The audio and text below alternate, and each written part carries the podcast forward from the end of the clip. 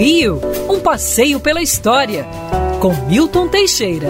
Amigo ouvinte, dia 14 de novembro de 1930, o presidente Getúlio Vargas assina um decreto inédito, criando o Ministério da Educação, Cultura e Saúde Pública, entregue inicialmente a Francisco Campos.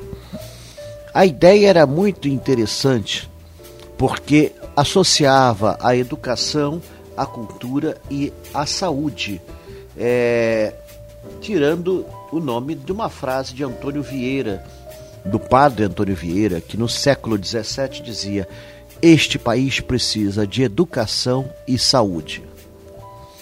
O Ministério da Educação, Cultura e Saúde Pública mandou construir um prédio novo hoje Palácio Gustavo Capanema, que foi inaugurado em 1945 e que é um marco da arquitetura moderna no Brasil.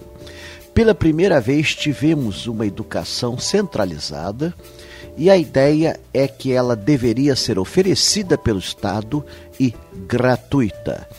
Em 1931 é criado o Instituto Nacional da Previdência.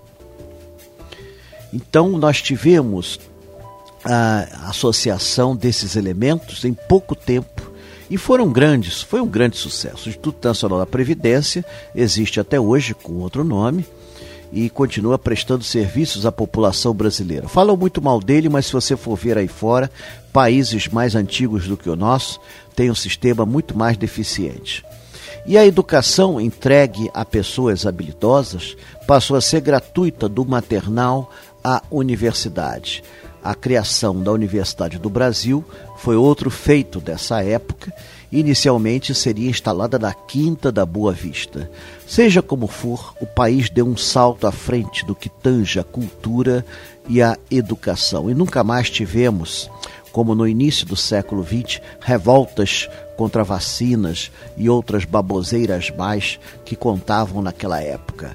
O medo e o misticismo foram trocados pela ciência e pela educação. Quer ouvir essa coluna novamente? É só procurar nas plataformas de streaming de áudio. Conheça mais dos podcasts da Band News FM Rio.